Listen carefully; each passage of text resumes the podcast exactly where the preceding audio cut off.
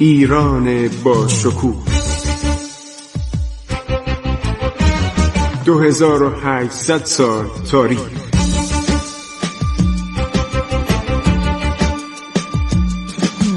عبور از تاریخ.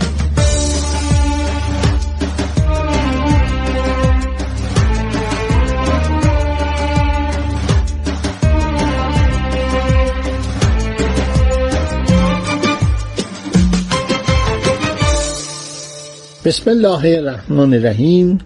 به نام خداوند بخشاینده مهربان. من خسرو معتزد هستم. در برنامه عبور از تاریخ با شما عزیزان صحبت می کنم خب برای شما گفتم که نادر از رودخانه عبور می‌کنه با 1100 کرجی که می‌گفتن کشتی. ولی اینا کوچیک بوده. 9 تن. 3 تن تا 9 تن بیشتر وزن نداشته. ارتش ایران از رود آمویه جیهون عبور می‌کنه و به کلیف می‌رسه. نایه به نام کلیف. هنگامی که عمده قوا ایران حرکت خود را به سمت پایین رودخانه آغاز کرد این دسته در آن سوی رودخانه همراه با آنها حرکت کرد. یه دسته بودن در خشکی. ارتش ایران در 27 جمادی الاول 1153 هجری قمری. میشه 20 اوت 1740 به نایه کرکی رسید. ده روز بعد وارد چارجوی شد. نادر دوازده هزار جزایرچی. جزایرچی تفنگداران سنگین اسلحه با تفنگ های لوله بلند که وارد فرهنگ ایران شده در دوران صفویه. من نفهمیدم جزایرچی چرا. این کلمه رو هنوزم متوجه نشدم.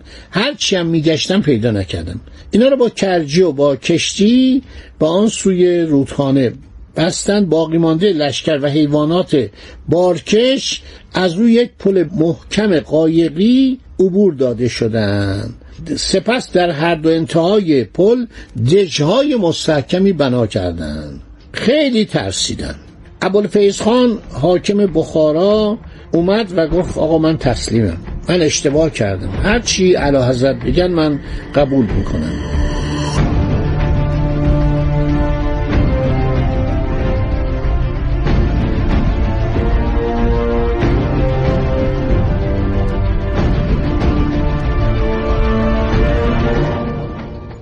هنگام پیشروی بعد به سوی چارجوی و خارزم یا خیوه باز هم نادر از پلی که با قایق در چارچوی ساخته شده بود عبور کرد. در عملیات نظامی در آن منطقه هر جا که لازم بود از قایق ها و کرجی ها برای حمل توپخانه و آزوقه بهره جست. تجارب ممتد در امر عبور دادن نیروها آزوقه و به ویژه توپخانه از رودها و رودخانه ها نیروهای زمینی نادر را در عملیات عبور از آب موفق ساخت و خیلی جالبه که تمام بار و بونه رو با قایق و کشتی می بردن و شش هزار نفرم از خشکی حرکت می‌کردن تا از ناوگان محافظت کنند.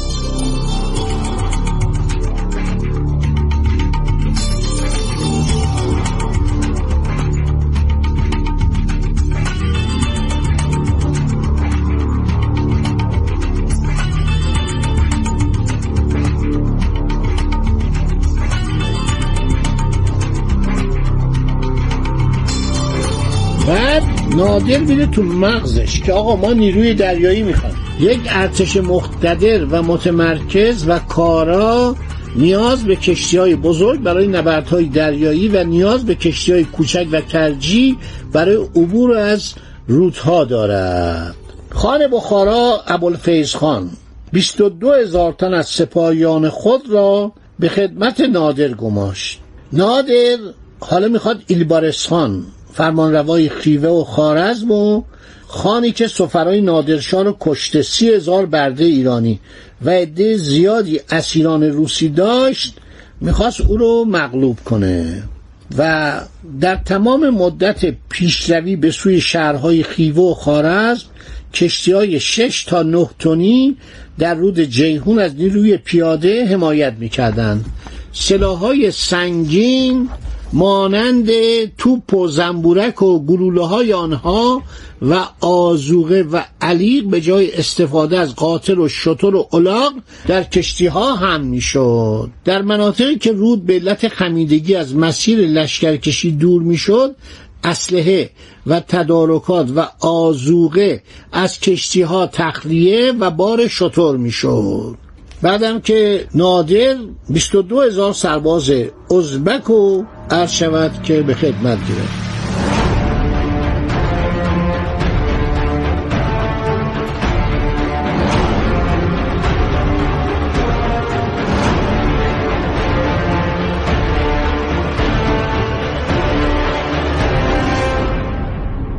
خب نادر عرض شود که در صدد مجازات ایلبارستخانه او از ابوالفیض خان که پدر زنش هم شده بود. تقاضا کرد که دی از بزرگان بخارا را به اتفاق دو نفر از قاجای شاه به خیوه بفرستد تا توصیه لازم را به ایلبارستخان خان خیوه کرده او را وادار به اطاعت کنند.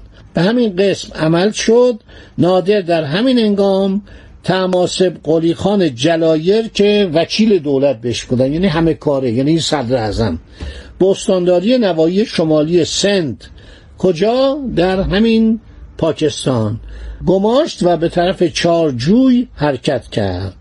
در دوازده فرسنگی چارجوی اطلاع رسید که دی از تراکمه و ازبک ها تراکمه جمع عربی ترکمن هاست که استفاده می‌شد تو تواریخ ایران. در شش فرسنگی آن سوی چارجوی متمرکز و قصد دستبرد زدن به قوای نادر را دارند. نادر شوانه با چند فوج فوج یعنی هنگ. با چند هنگ سوار زبده به طرف پل حرکت و در سپید دم از پل عبور نمود و در آن طرف تمام روز را متوقف شد.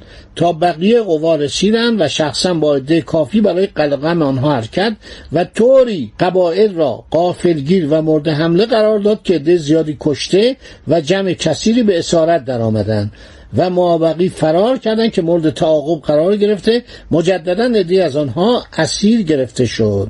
در رسیدن به چارجوی رضا قلی میرزا نایب السلطنه و ولیت با دستورات لازم به ایران برگشت داده شد.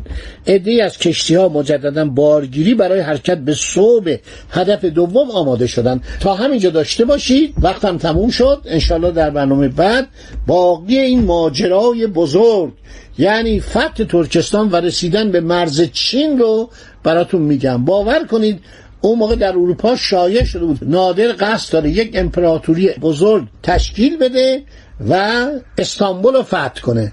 چنین وحشتی در جهان آن زمان از نادر فاتح بزرگ عرض شود که در افکار و اسان پیشیده بود آوازه لشکرکشی و کشورگشایی و به همه جا رسیده بود. هم خلیفه عثمانی نگران بود هم امپراتوریس روسیه خورشید کلا ملکه الیزابت و هم امپراتور چین.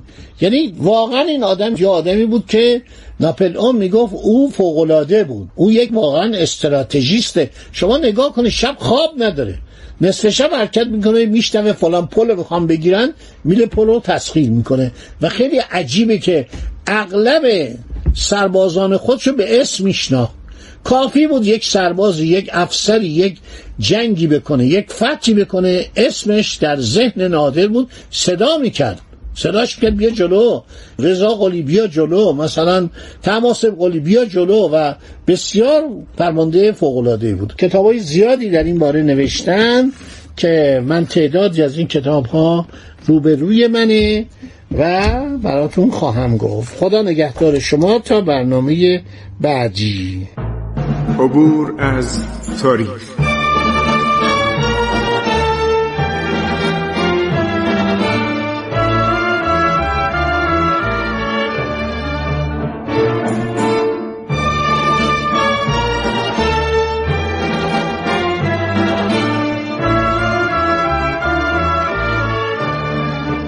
ایران با شکوه. 2800 سال تاریخ. سرگذشت ایران ما به روایت خسرو معتزد